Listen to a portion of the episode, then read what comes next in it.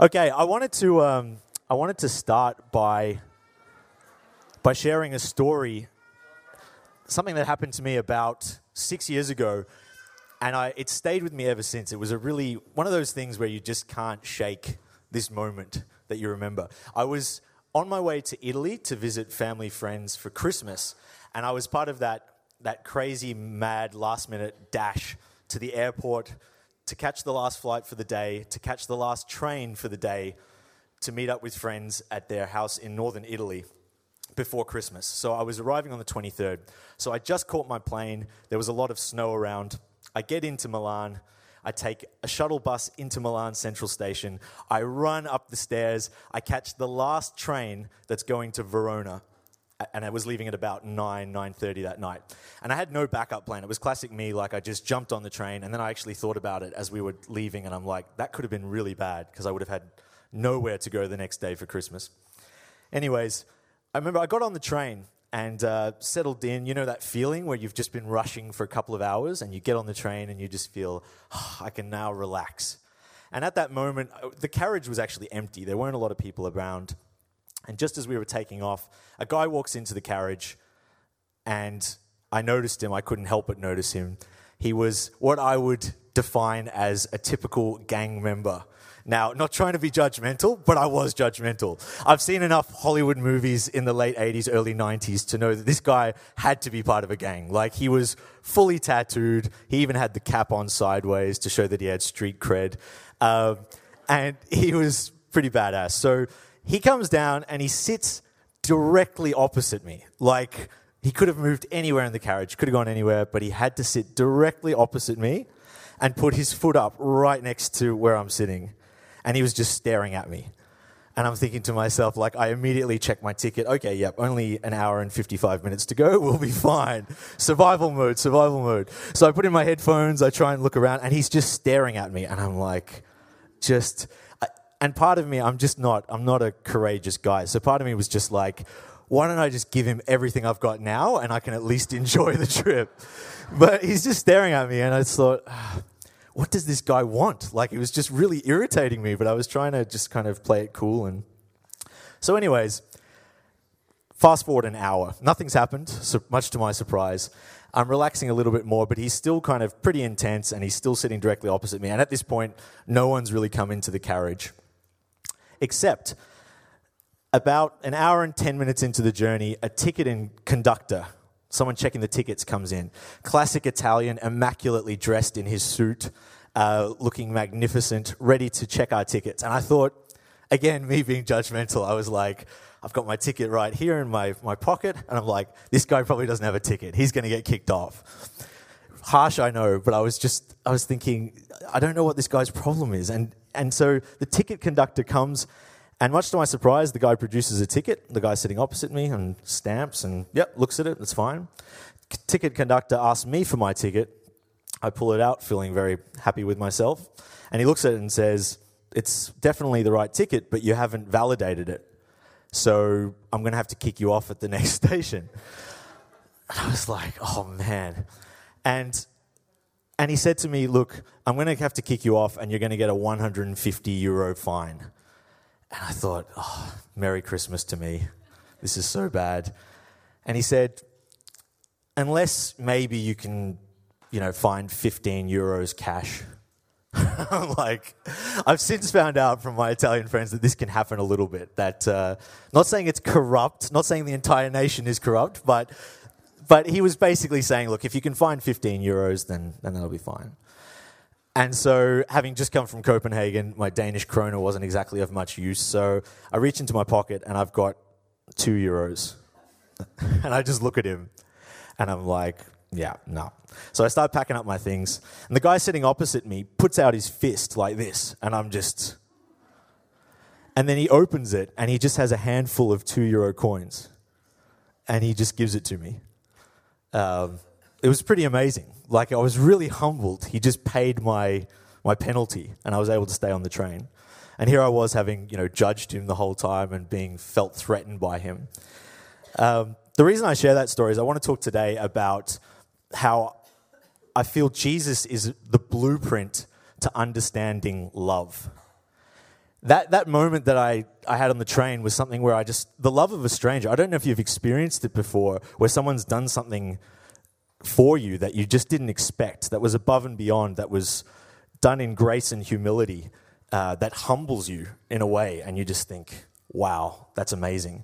Well, my experience reading the scripture is that Christ, his whole life was just moment after moment of blowing people's mind and redefining love. Before I go any further, I thought we could pray. Dear Lord, thank you that we can gather today. Thank you that you indeed are the Lion and the Lamb. And I thank you that we can join and hear from your word. And I pray that you would speak to us. I pray that we would be open to hear what you would have to tell us today. In your name, amen. Okay, I was asked to give a little quick intro about where I'm from because, as you can hear, I'm not Danish. Dead giveaway, in spite of trying to wear cool glasses and have a reasonably stylish haircut.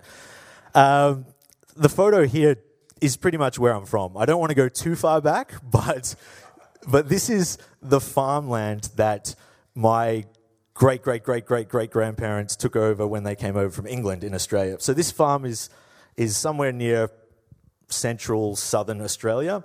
It's right on the edge of the outback. It's a tough, arid landscape. It's pretty much the last pocket of land that you can farm before you enter the desert in the centre of Australia. It's pretty brutal. Probably not the best place I would have selected for fair-skinned English people to go and settle. But this was the farm that my dad grew up on. It's a farm that still my uncles have today. And it has a special significance because my mother grew up on a farm about 20 kilometres away, quite close by. They're huge properties. I mean, this farm is, just absolutely massive.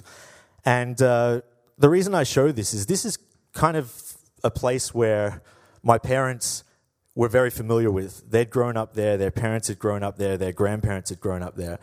But both my mother and father had grown up in very typical Australian families. Work hard, enjoy your sport on the weekend, don't really care about religion, just be a good person.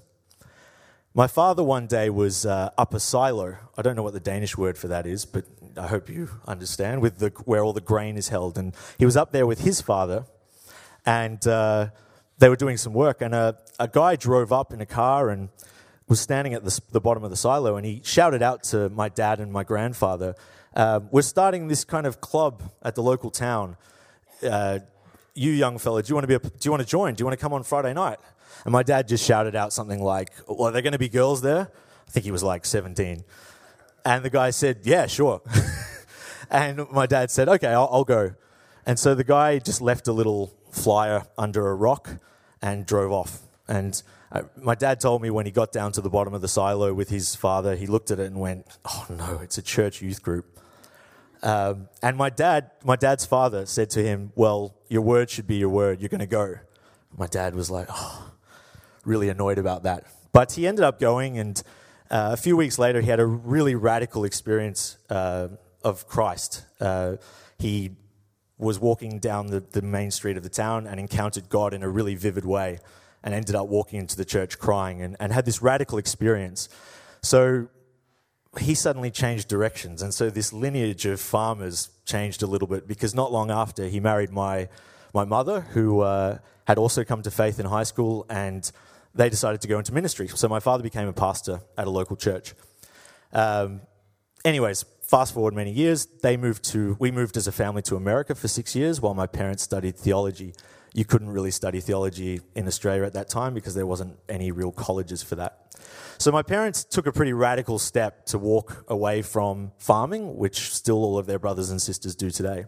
So that was an interesting model for me about what it looks like to live out your faith and be courageous and pursue things. But personally, I probably didn't really experience Christ in such a vivid and meaningful way until after high school, I would say, and I got a job after university, and I think I just really looked forward to a lot of the things that the world had told me was cool. You know, I got a good job, I had good money, I was traveling with work, and I was really, really into music. And one of my jobs was to work on this huge rock festival with all these big world world-class bands. And I remember after that summer having met a lot of the bands and been backstage and realized that a lot of them just are broken, and there was a lot of drugs and there was a lot of partying, but there was a lot of emptiness.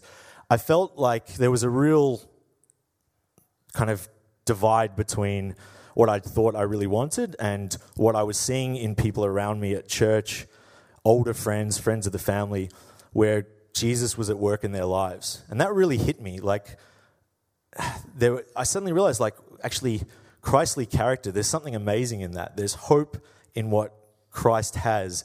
And the love of Christ through these people just impacted me in a really, really huge way.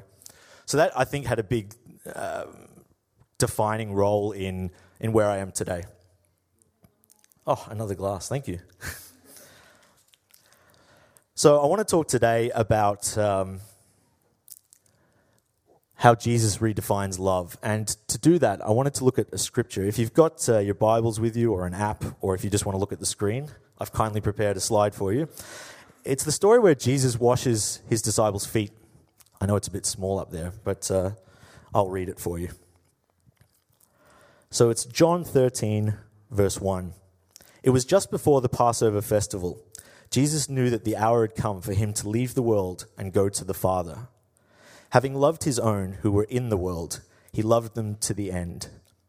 In the evening, the meal was in progress, and the devil had prompted Judas, the son of Simon Iscariot, to betray Jesus. Jesus knew that the Father had put all things under his power, and that he had come from God and was returning to God. So he got up from the meal, took off his outer clothing, and wrapped a towel around his waist. After that, he poured water into a basin and began to wash his disciples' feet, drying them with a towel that was wrapped around him. He came to Simon Peter, who said to him, "Lord, are you going to wash my feet?" Jesus replied, "You do not realize now what I'm doing, but later you will understand." "No," Peter said, "you shall never wash my feet."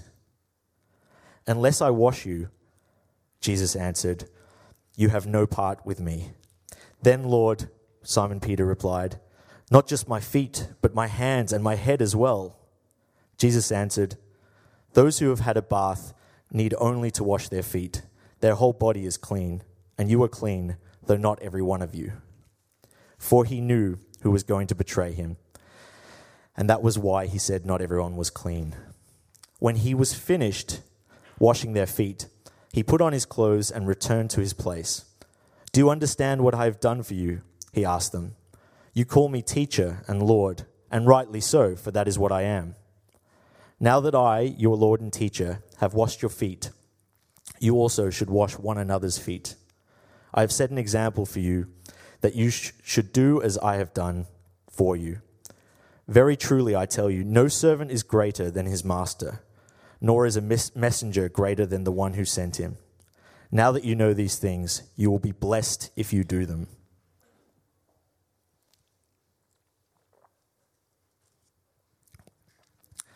I think to understand the big statement that Jesus was making here, it's helpful to put a couple of things in context. This was happening less than 24 hours before Christ was to be crucified. Jesus knew that his hour had come. And he even knew that he was going to be betrayed by one of his own disciples, the close few that he had loved so much and journeyed with for such a long time. Foot washing, not something we really do today. Hopefully when you have a shower you do it, but I don't think we do it before every meal. There's a good reason for why that was happening. Back in the day, people were wearing sandals, open-ended sandals, walking on dusty paths all the time. And often when you would eat together, you were sitting quite low, quite close to the low table.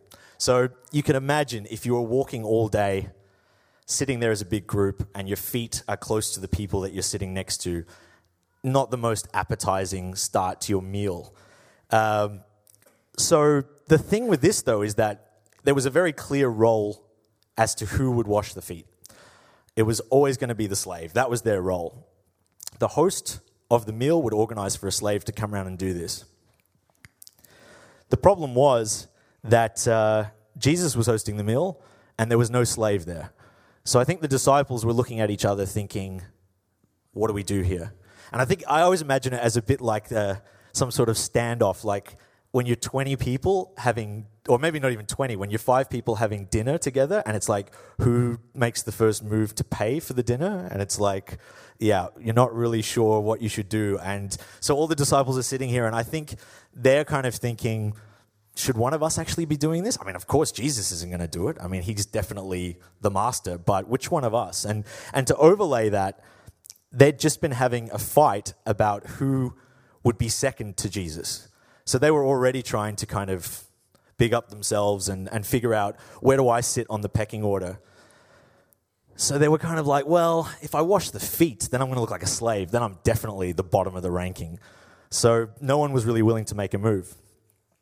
Will I look weak in front of the others? The cool thing is that Jesus actually waits for the meal to go past, finishes the meal almost to like highlight and accentuate his point. And then he does something absolutely radical. I mean, it's mind-blowing to think that he would take the time to be so intimate and to wash the feet of those that who were essentially following him. It was just earth-shattering. I was trying to think of an example of something that would be similar, and the only thing I could think of would be if Donald Trump was to invite like a Mexican immigrant to dinner at the White House, and he cooked himself or something. That's probably the best example of something that's just so out of our paradigm that blows our mind. From this story, I thought there's 3 learnings that we can glean from this. The first is, I think we can understand the love of Christ. Jesus here is laying out a very clear blueprint for what love means. And he's basically saying if we can follow that, we can actually be revolutions within our own communities. And I actually think that times today are no different, that if you were to do an act similarly today, it would be just as revolutionary. I think it's so at odds with what society tells us is love. In many ways, the media and everything would tell us now that, yeah, well, you know, get what you can out of a relationship and move on. If your friends are bringing you down, get rid of them. Don't put yourself out for a stranger. Like, don't. I mean, that could be awkward. That could actually be uncomfortable. And what Jesus is doing here is saying, no. Everything is upside down. My idea of his idea of kingdom is so upside down to our own understanding, our self-serving idea of love. He prepares this monumental shift in the way also that we can relate to the Father. I mean, Jesus himself came in a really interesting time where if you read the Old Testament, it's a lot about law, obeying laws to obey God. And Jesus comes and just turns everything upside down. He himself is the embodiment of love. There's a scripture here that I wanted to share from Matthew 22:36. One of them, which was a lawyer, asked him a question, tempting him, saying, "Master, which is the great commandment in the law?" Jesus said unto him, "Thou shalt love the Lord thy God with all thy heart, and with all thy soul, and with all thy mind. This is the first and great commandment. And the second is like unto it. Thou shalt love thy neighbor as thyself. On these 2 commandments hang all the law and the prophets." I think that's such a amazing thing that that Jesus has done. He's come and basically just redefined it and simplified it. Love the God, love your Father, the Lord, and love your neighbor. The rest is semantics. Just worry about those 2 things. All of those laws you've heard in the background, all those things that you were fearing to keep, the way that you treated your garments, all of that, that's great, but it's all about having a heart of love. The other interesting thing is in the context, the disciples were not in the most lovable mindset. I mean, if your friends were kind of debating who was the second and the third and the fourth most important amongst them, it's like the last thing I'd want to do is to wash their feet. I mean, Jesus was fully God, but he was also fully man, so he would have emotions. He would be well within his rights to be annoyed at these people.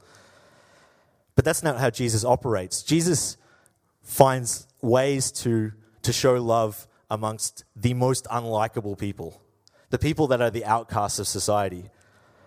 From the prostitute to the outcast to the sick to the tax collectors. It was all those people that society had pushed out to the fringes and said, that's just too hard. It's an upside-down world that Jesus offers. The master becomes the servant. Weakness over power. I saw this quote from Augustinus where he writes, "As man was lost by imitating the pride of the deceiver, let him now, when found, imitate the Redeemer's humility." It's just such a mind-blowing idea that humility can be so powerful. Yeah, it blows my mind. Jesus' concept of love on a understanding level is truly, truly impacting. But the second point about this washing of the feet that I want to raise is that it's also about experiencing his love. Like anything, it's not enough to just talk about it, but to experience it personally is what faith is all about. And we have this privilege of experiencing God's love in our own lives. It refines us. It provides peace and hope, comfort, joy. I personally have found a lot of reassurance in reading Christ's words in the Scripture. And also just times where I can chat to God in my living room when I'm struggling with something or when I'm anxious about something or when someone else is struggling. What a privilege we have, thanks to Christ, that we have this model of knowing what love is, but also knowing what a personal relationship with Christ is. Carl Medeiros, who's a man who might be familiar to some, he's spoken on summer camps and at Summit. He wrote a book all about Jesus. No surprises. Whenever he talks, he's famous for only talking about Jesus. That's all he'll do. And it's opened incredible doors throughout the world to him. The quote I wanted to read was, "When we preach Christianity, we have to own it. When we preach Jesus, we don't have to own anything. Jesus owns us. We don't have to defend him. We don't even have to explain him. All we have to do is point our fingers like the blind man in the book of John and say, 'There is Jesus. All I know is that he touched me, and where I was blind, now I see.'" The great thing about God is that he's big enough for our doubts. He can handle it. We can be honest with him. We don't have to have it all figured out. We're not in the business of having to convince people. If we just have enough facts, we can tell other people about Jesus and they'll just know. If I can just hit them hard enough with my Bible, if I can send them enough YouTube links to things that will convince them. The great thing is that Christ wants to encounter people, and all we can do really is be honest with the people around us and say, this is what Jesus has done in our lives. I wanted to share a video now. There's been a really interesting series on Irish television. I know you're all big fans of Irish television. And it's a series called The Meaning of Life. And basically, it was about 2 years ago that it happened. It's a well-known presenter who just asks a bunch of celebrities, people in the arts, politicians, about their understanding of faith, how they make sense of the world. And there was an interesting episode with Bono from U2. And this aired a couple of years ago. And I just want to show you a quick clip of how Bono makes sense of all. So tell me about your configuration of God. When you say God, what's in your mind? I can't really figure out this. I look to the scriptures for poetic truth, as well as the sort of historical stuff I'm interested in. And of course, there was a historical Jesus. No, I'm talking about God. Oh, right. And do I see the person of Christ is my way to understand God. Do you pray? Yes. To whom or what do you pray? To Christ. Way? To Christ. Yeah. And what do you pray for? Pray to get to know the will of God, because then the prayers have more chance of going through. I mean, that's the thing about prayer, isn't it? I mean, we don't do it in a very lofty way in our family. It's just a bunch of us on the bed, usually. We have a very big bed in our house. And all our We prayed with all our kids. We read the scriptures. We pray. It's not even regular. Sometimes if we go to church on a Sunday, we go when the church is ended. We'll just go in on our own as a family. For peace and quiet. For peace and quiet. And we'll pray, usually about people that we know who are struggling with something. Illness or so whatever. Then what or who was Jesus as far as you're concerned? I think it's a defining question for a Christian, is who was Christ. And I don't think you're let off easily by saying a great thinker or a great philosopher, or, you know, because actually he went around saying he was the Messiah. That's why he was crucified. He was crucified because he said he was the Son of God. So he either, in my view, was the Son of God, or he was not. Not. Yes. Forget rock and roll messianic complexes. This is like, I mean, Charlie Manson type delirium. And I find it hard to accept that all the millions and millions of lives, half the earth, for 2,000 years, have been touched, have felt their lives touched and inspired by some nutter. I don't believe it. So therefore it follows that you believe he was divine. Yes. And therefore it follows that you believe that he rose physically from the dead. Yes, yeah, I mean, I've no problem with miracles. Living around them. I am one. So when you pray, then you pray to Jesus. Yes. The risen Jesus. Yes. And you believe that he made promises which will come true. Yes. I do. Ah, Bono. I found that really interesting. I mean, the UK released a list again this week of the top 10 richest celebrities in the UK, and U2 as a band were like third or fourth on the list. He's kind of done everything. I mean, yeah, everything. If you look at music, there is probably no one much bigger. What I find interesting about that is he goes on a little bit later to say that it's been his relationship with Christ that's actually made him realize that the reality is that no one's going to remember me in 100 years. I mean, who remembers?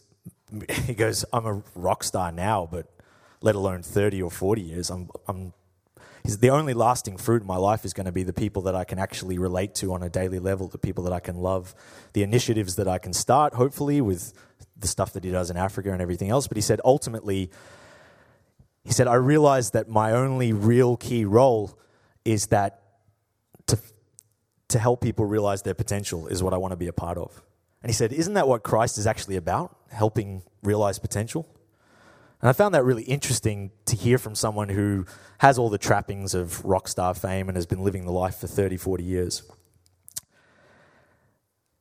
One thing that I think is really important when we talk about encountering the love of Christ is actually just taking the time to reflect, giving Christ space to speak to us. I don't know how you guys are with your busy lives, but I find that I can suddenly look at the calendar and it's a Friday and the week's gone by and I haven't even had time to sit and reflect. One thing that I've started doing, which might sound so small and benign, but when I'm having a shower in the morning, I just do two things. I pray for three things and I give praise for three things. And it's just been such a simple little tool for me to kind of open my day to God and to talk to God and just open up the dialogue. But it's been such a pivotal part of my day. Of course, you know, there's still reading the scriptures and there's still dialoguing with people and there's still time for different things. But just in terms of opening my heart and saying, God, I really want to pray into these three things and I really want to thank you for these three things in my life. I mean, you're never too busy to be able to find some time with God. The final point I want to talk about is this: we understand, we experience, but then there's the third element, which is imitating the love of Christ. Jesus is very clear after he's washed the feet of his disciples to say, this is now your job. He goes short of saying it, but he's essentially saying, I'm not going to be here on earth forever to hold your hands. You need to actually go and be my arms and legs.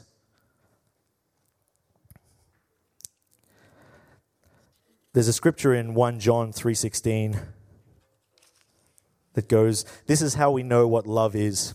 Jesus Christ laid down his life for us, and we ought to lay down our lives for our brothers and sisters. If anyone has material possessions and sees a brother or sister in need but has no pity on them, how can the love of God be in that person? Dear children, let us not love with words or speech, but with actions and in truth. It's really tricky when you talk about this because you don't want it to... It's not about setting up rules and regulations. That's the exact opposite of what Jesus was about. But it's also saying, well, if we get to encounter the love of Christ, then hopefully the obvious reaction is then to be able to share that with other people. One of the best examples of that, and my mother would kill me if she knew that I was sharing it, but she's on the other side of the world, probably sleeping, so I can do that. Just block this out of the podcast. But I clearly remember when I was 18, 19, my mother was, she still is, the principal of a theological college in Melbourne. So 500-600 adult students, all studying theology. And I just remember a few times being there and then needing to get a lift home with my mum. And before we would drive home in the evening, all the students had a little post box where they would collect their mail and newsletters. And I remember Mum would just go to her, just as she's grabbing her keys, she would go to her wallet, her purse, and just pull out a couple of $50 notes and put them in envelopes, and then we'd just walk by and she would just slot them in. No one looking. And I remember asking her, what is that? And she's like, oh, yeah, Catherine, she's having trouble paying rent, and I know that Brendan just had a problem with his car. And I thought, wow, that is such a mind-blowing act to do it anonymously, but also as the leader of this institute. I mean, you don't need to do that. And that idea of true humility and this idea that you would be washing the feet of your students, I think it was a real challenge to me.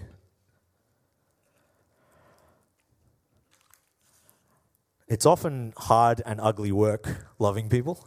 It's not glamorous. It's not. There's no payoff. There's no Hollywood payoff where you buy someone a cup of coffee and then you walk around the corner and someone suddenly says, oh, you're the 200th person to buy someone a cup of coffee. Here's a giant check. No, there's no major payoff. Sometimes it'll be hard and it will hurt, but the good news is that we have the Holy Spirit to help us. And that's kind of also what I think would be great to pray for today, is for the Holy Spirit to come and to kind of bolster us, to support us in loving others. C.S. Lewis, who I love, in his book, Mere Christianity, he writes, do not waste time bothering whether you love your neighbor. Act as if you did. As soon as we do this, we find one of the great secrets. When you are behaving as if you loved someone, you will presently come to love him. I think that's dynamite there, that idea. As we close, the reason I actually chose this picture, does everyone know what that is? Statue of David? Yeah. I don't know if you're familiar with the Statue of David, but the story of it, at least. But the Statue of David came about because the church had commissioned for this statue to be the biggest and the best in Florence. And they dug out this huge piece of marble and brought it from the local quarry. And then they commissioned a few artists to come and take a look at this huge piece of stone, this huge piece of marble. And some of the artists just walked away and said, too difficult. One artist started chiseling at it and then realized that there was a fault line in it and said, nah, I'm stopping.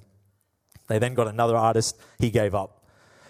It then sat there for about 25 years, just this huge piece of stone. It was actually nicknamed the Giant by the local community, just a piece of stone, unrealized. And obviously it wasn't until Michelangelo came and saw the potential and actually chiseled away and made what has in many ways redefined art and the art of sculpture. And I just think it's such a great example or illustration of how I've felt Jesus has worked in my life, is that he's just chiseling away. He sees potential. I can't see it. I feel like this giant piece of stone. I feel like I can't do anything, but he's like the master creator, and he's just chiseling away. He sees the potential.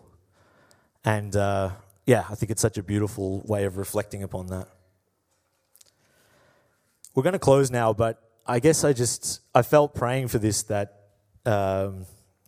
that there were probably two categories of people. There were those that may have never experienced the love of Christ before, not in a personal way.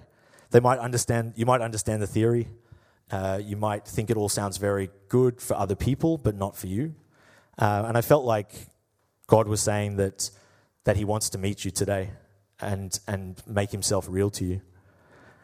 And then I also think that there are people here who have experienced the wonders of the love of Christ, but are perhaps feeling like they're not sure how to necessarily reflect that love to others, how to show that love in practical ways. Or you do, but you don't have boldness. And it would be really great if we could pray for you for that boldness and for the opportunities to come about to show Christ's love in your everyday. So we'll be over here by the cross. You're welcome to come over, and we'd love to pray for you.